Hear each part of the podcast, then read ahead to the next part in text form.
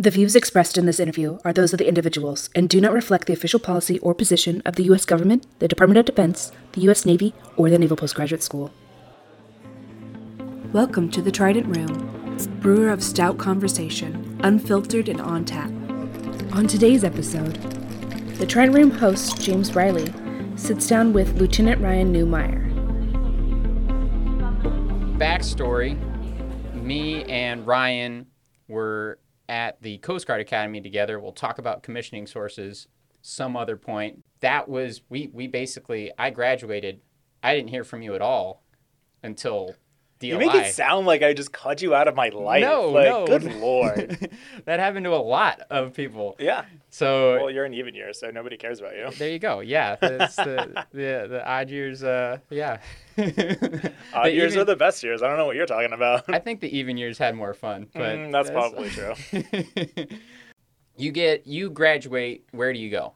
I was in the dead center of my class, so I had no illusions of getting San Diego. But like everybody says, don't put something on your dream sheet that you aren't expecting or will be happy with. So I was quite pleasantly surprised to to open my envelope and find out that I was going to, to San Diego on the now decommissioned Cutter Hamilton. Uh, rest in peace. And spent two years there and the vast majority of my time but we we would come out and we would turn left um, and, and head south and do counter narcotics patrols for the longest time. Um, I, I distinctly remember what was it? It was like probably our third patrol. Uh, we were pulling into El Salvador to unload um, our hitron, so the counter narcotics helicopter and all of the support gear to go shoot out the engines of GoFast and we were pulling into Acajutla, and that that morning, because we were you know still in Pacific time, uh, was the earthquake in Haiti, and Hamilton was the only operational 378 in the entire fleet. So out of the 13, there was only one that could get underway, and we were the one. And so there was a huge discussion of are we going to go through the Panama Canal? um, and nobody knew anything. It was all being worked out in, in Washington. And sure enough, we were in the span of eight hours, we were told, all right, um, make best speed, which for a 378 is not great. Um, because while we may have two gas turbines and on paper a 378 can go 30 knots, that 30 knots, like the whole ship is shaking. You think it's gonna break at the seams, and invariably one of your gas turbine engines is just going to blow up. Oh yeah. And and so were you deck side or engineering side? Deck side, deck okay. side. Yeah. Engineering and I don't uh, don't get along. No. Um, but uh, so we go through the Panama Canal, and we were the first cutter to go through the canal in years, um, because you were a land ship or you're a pack ship, and neither of the two shall cross. Now, now we send cutters through the Panama Canal like it's you know, a regular occurrence, but that was a huge deal for a 378 or any Coast Guard cutter to go through the canal. And then we did Haiti ops for 45 days, and, and that was like awesome. And then went back to doing counter narcotics missions for another year or so, and then Hamilton gets decommissioned in March of 2011 um, after our final patr- patrol up in the Bering Sea, which was an experience in and of itself. And then after that, I. Uh, because my dad was in the Navy. Um, he was a surface warfare officer, so I kind of wanted to see what I missed out on not going to the Naval Academy. Um, and so I, I did the my first exchange tour uh, because it's a little known program, but and I don't know how many people are in it now, but No, yeah. So tell me about this. What what what is the exchange tour program? So, at any given time, when I was going through it, there were five. Um, I don't know what the numbers are now, but there there are X number of Coast Guard officers in their second tour who are serving as navigators um, on board uh, surface ships in the Navy, whether it's a cruiser or a destroyer, or I, I don't think they're on LCS, but they could be. I don't know. Okay. Um, LCS was still kind of a new program. Um, they were still like pumping them out, and they were just we weren't on them yet. But you serve as the navigator, um, and it's an awesome experience. It's very different. You uh, see a very different side of um, surface ship communities. Uh, the Navy is very different than the Coast Guard and how we run our bridges um, with the number of people on there, just the whole qualification process. So I, you know, in 2011 to 13, I served on uh, the USS Mason out of Norfolk. Cool. Met her on deployment, uh, so I got to do the Suez Canal. So I've done both of the major canals in the world, which is a pretty cool, cool accomplishment. I have the certificates on on my wall, uh, but it, it, was a very eye-opening experience.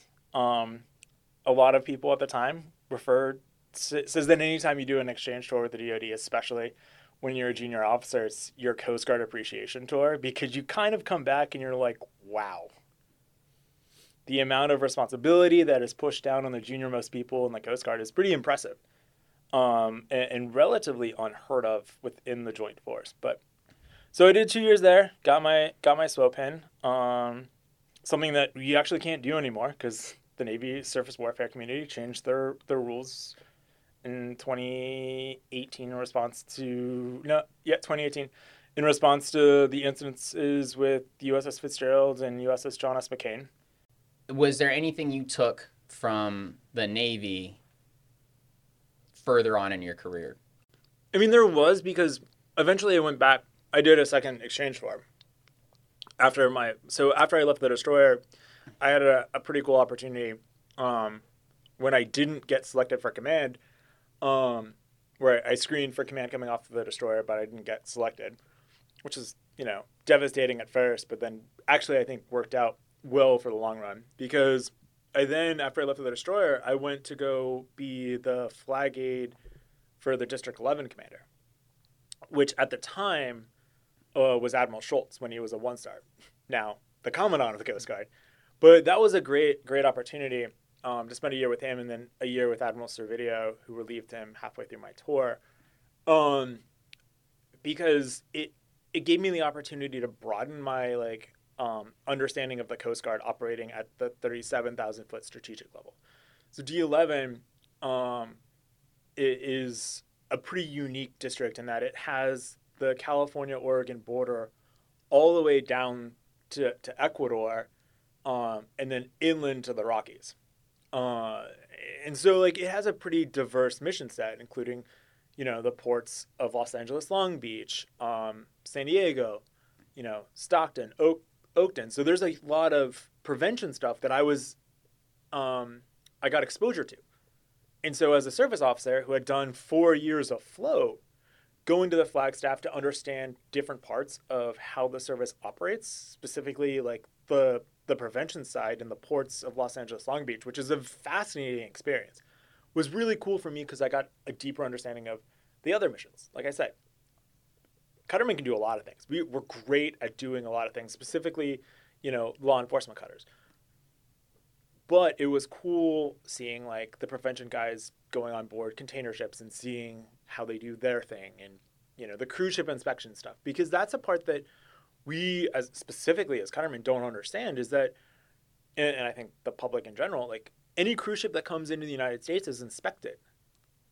Usually yeah. overseas when they're building it. Like I have friends that are are doing cruise ship inspections in France and Sweden and all those other places. And those those are them. yeah, and those are Coast Guard positions. Yeah, hundred percent Coast yeah. Guard officers that fly all over um, to to go see the cruise ships as they're being inspected or as they're being built to make sure that they're doing the required training, they have all the safety equipment. Because any ship that comes into the port is, is subject to our.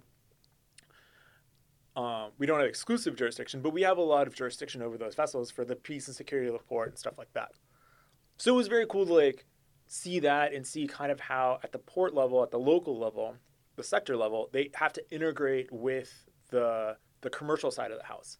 And so, and at this point, you're an admiral's aide, uh, working for the the admiral that is in charge of basically the the the, the territory that covers yep. most of California, and then and and so. Coast Guard operations all over. So and LA is a huge part of that. LA is a huge part of that, especially the port, the um, the the actual commercial port because still 40% of U.S. commerce goes in and out of the ports, the the unified ports uh, of Los Angeles, Long Beach, which I didn't know at the time are two different port complexes because the city of Los Angeles owns the port of L.A. Long Beach is a little bit different, but um, it's it's fascinating. They they they essentially like if you look at Google Earth, they're the same place, but they are completely different, completely different beasts. Um, which was just fascinating to see, it, an eye opening to see how all of that stuff happens. And you know, when I was down there, um, I think it was.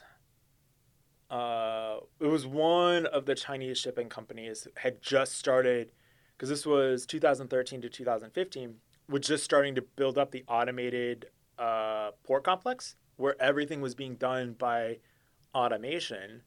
That's since kind of like expanded elsewhere in the port, but it was very interesting to like see those operations get started, um, and just containers just moving and how like it was just in time delivery. And I think if if you look at the news now, you can see that there's a very long line of ships sitting outside of the port of Los Angeles, Long, the ports of Los Angeles, Long Beach, waiting to come in.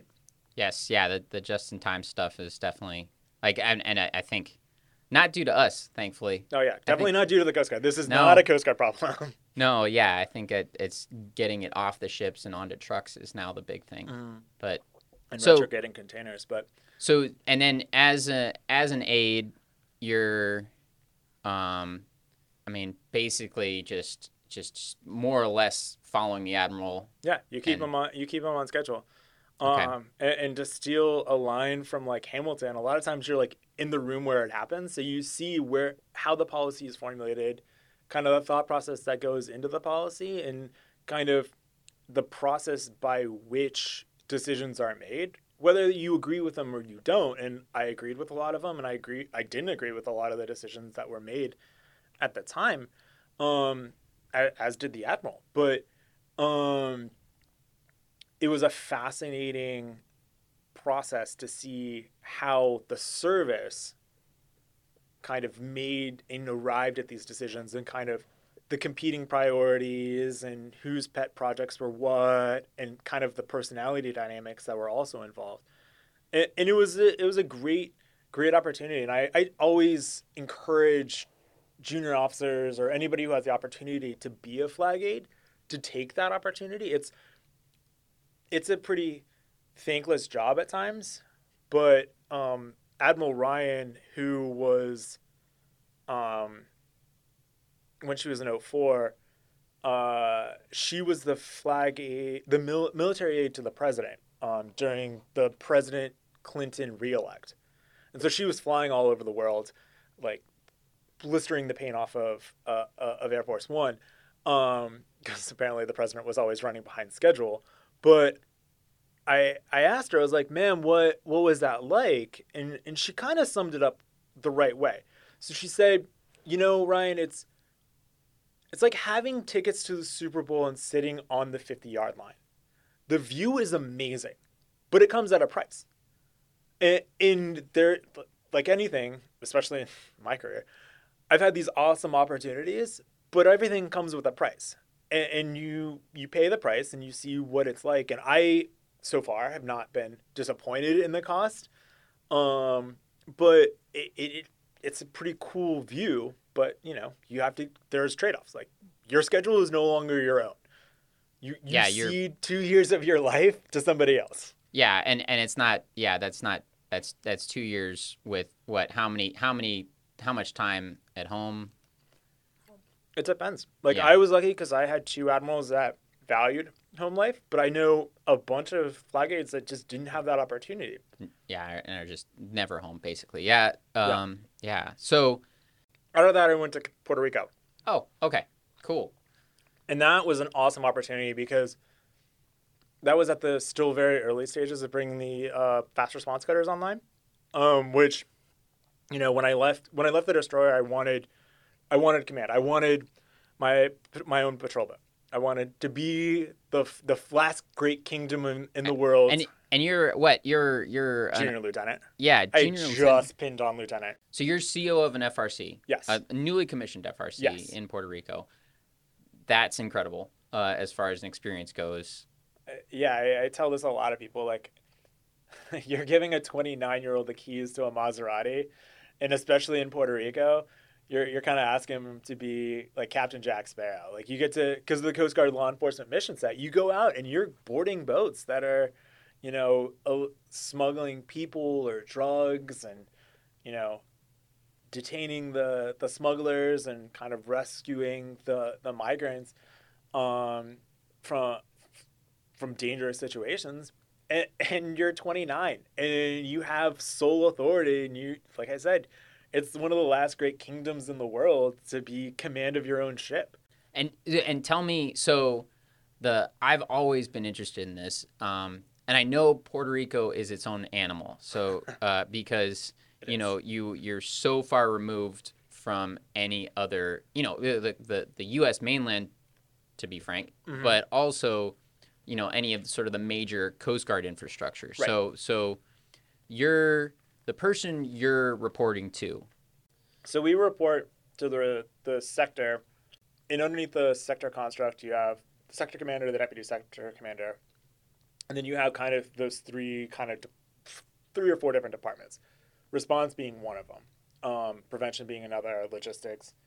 And then um, And these are basically equivalent to kind of like surface line type jobs in the Navy, where except uh, uh, I mean a little more command responsibility, um, and and a little more operational Yeah. responsibility. So it's not a clean line. It's really not. No. But the sector response officer uh, is either an 04 or an 05.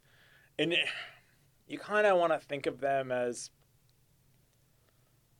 the squadron slash strike group N3 and 5 Okay, is kind of it's it's a really bad analogy, but it's like the closest I can get because they're they're in charge of like operations. Um, so I Got it. don't keep using the word response. They're in charge with a lot of like the response operation, the day to day operations of the the assets that go out and do like hands on missions, like coastal boarding, like boarding, law enforcement boardings, search and rescue operations, stuff like that, all run underneath the ops, the response department.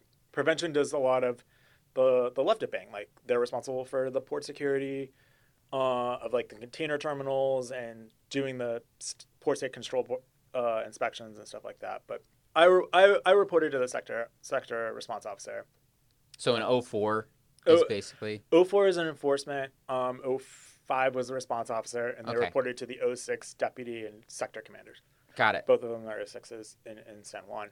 Well, yeah, and so so what type of direction do you get from them as far as what to do and where to go and things like that?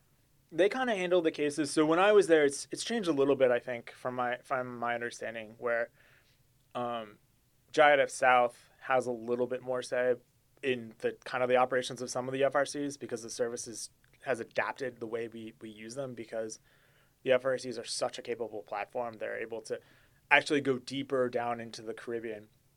Um, but when I was there, the sector response officer worked directly with JIATF in, in, in District 7 to kind of do the counter narcotics mission set. And they, like, the sector response would then direct us if we needed to do um, migrant interdiction operations. But, you know, we would go and do, you know, we would run down um, uh, drug smuggling vessels from all over. And the, the law enforcement remit for San Juan basically went as far west as uh, the uh, Haiti Dominican Republic border, and then as far east as um, the the Lesser Antilles. So all of those islands down there were all under the remit, the law enforcement and search and rescue remit, remit of Sector San Juan.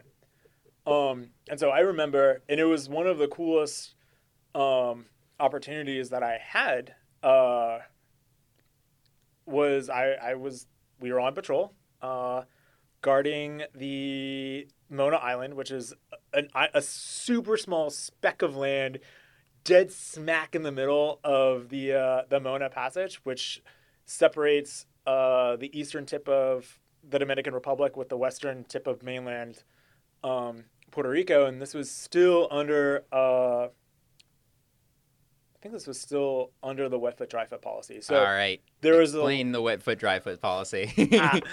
Oh, the wet foot dry foot policy. A very complicated policy um, that is resulting from the Cuban Adjustment Act of 95, I believe, when it was either 95 or 96. a very important sort of uh, uh, strategic type policy for to the, the Coast Guard interaction with with with migrants, especially Cuban migrants. especially Cuban migrants. So Um, yes, please go ahead. And so it, it stems from the fact that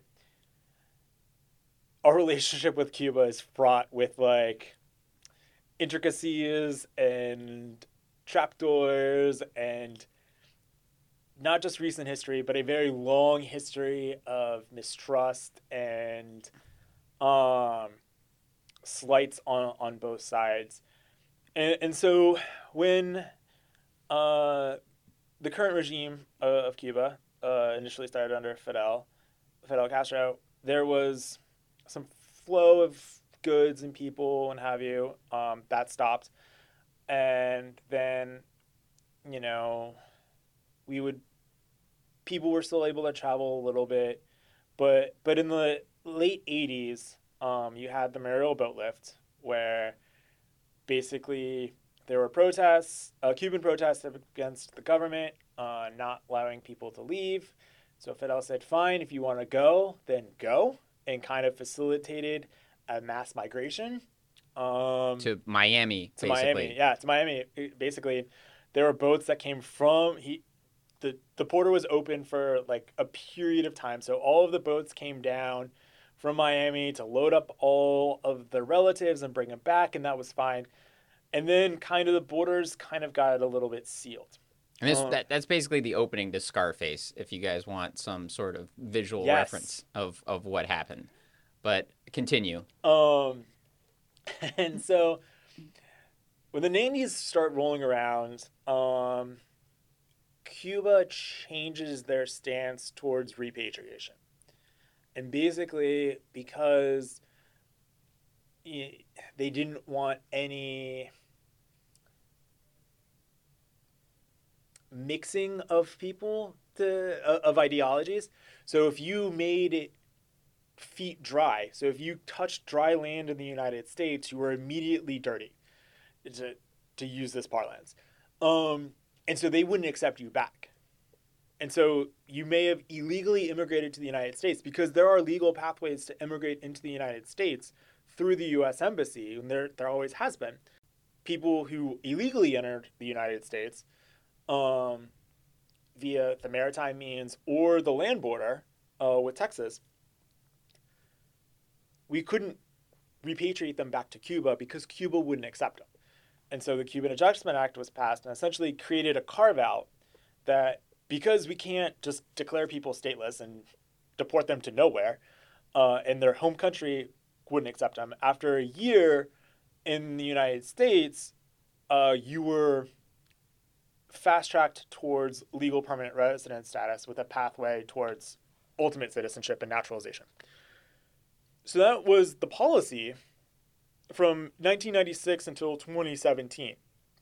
Um, and that was also kind of the the nadir of the relationships between our two countries. And so, so to reiterate, as a Cuban trying to get out of Cuba, what you had to do was set foot on dry land. Yes. and that was any type of dry land. Yes. So so if you rolled up on Miami Beach and was a- were able to get your ankles out of the water and onto that beach, you were considered a refugee and and accepted into the U.S.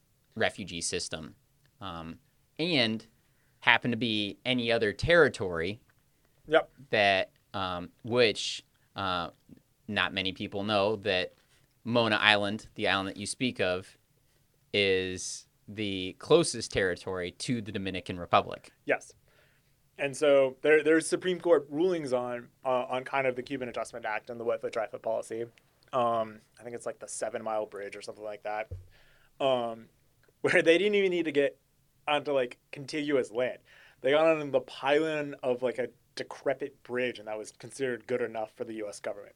Um, but Somona Island is 15, 20 miles. I think it's 20 miles. Um, because I think the whole whole span is like 32 between DR and uh, the Dominican Republic and Puerto Rico. But That sounds right. It's halfway. yeah, it's halfway. And, and so like you would run from uh, Cuba to the Dominican Republic, and then they would get on boats and go go go to Mona or Desecheo or uh, kind of Monito. Another, yeah. another sm- another small little island that is not great. no, these are very small islands with um, really dangerous to get on. and and no running water. Uh, oh God, no. No, no uh, shade. That's Yeah, all I it is. mean- is scrub basically. Mona is a nature preserve, and there are like five, maybe Puerto Rican uh, part Parks Department people that live on there to maintain for international law purposes a like permanent foothold on the island. Um, and so it's a nature reserve, so there's nothing there. Um, people can go there like for ecotourism, uh, but like you can't stay there. And so like we would be going down there. So I get this call because we were refueling in in Mayaguez, which is on the the far western part of the island, and CO5 saying, you know, how how crazy are you? And I said, well, it depends on what the mission is, and it was, can you get to um, Barbados in 24 hours? And I said, I don't know. Let me do the math. Like I'm not. I'm Getting, I'm getting a sandwich at like the, the sandwich shop in Mayaguez. Like this I'm is having yeah in Puerto time. Rico on the west coast. Yeah, like refueling, taking taking a quick break from getting you know my, you know teeth bashed in because the seas aren't great in the Mona Passage. So get back, do the do the math, and I can get there in 24 hours. And he basically gives me um, kind of to steal another movie reference, The Godfather, an offer I can't refuse. So he gives me this mission to to go hunt for um, kind of a, a high important drug case that uh, went after, and I had you know 24 hours to get to Barbados, or uh, not Barbados, yeah Barbados, pulling to Bridgetown, and you know I'm like all right, refueling there, quick stop to like refuel, and then get down to Trinidad and Tobago, uh, and do this kind of combined operation to go after this drug boat with the the Trinidad and Tobago um, Coast Guard, which is their version of the Navy.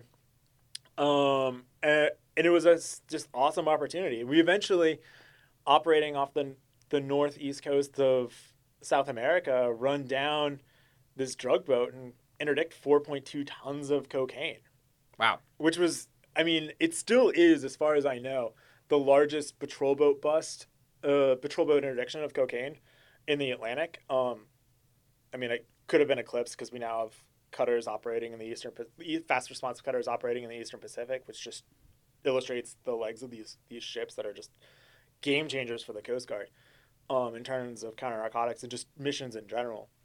Um, but it, it was such a cool cool operation to be like 29 and and the Coast Guard just the the IT package wasn't great. So like you're operating very much off the off the grid, off the far side of the world with you know your your mission um, to to go out and do you know the business of the United States government and and it was it was awesome. Like you you have a, a small close knit crew of 20, 24, 25 and you're incredibly self reliant on them and you're then at the same time you know doing international relations by doing this combined operation with another nation who they're they're recapitali- they were recapitalizing their ships at the same time. So they had a vested interest in getting this mission accomplished as well. So they can go back to their their their government and say like listen this is the opportunity that we had and this is what we capitalize on. So like there was a lot of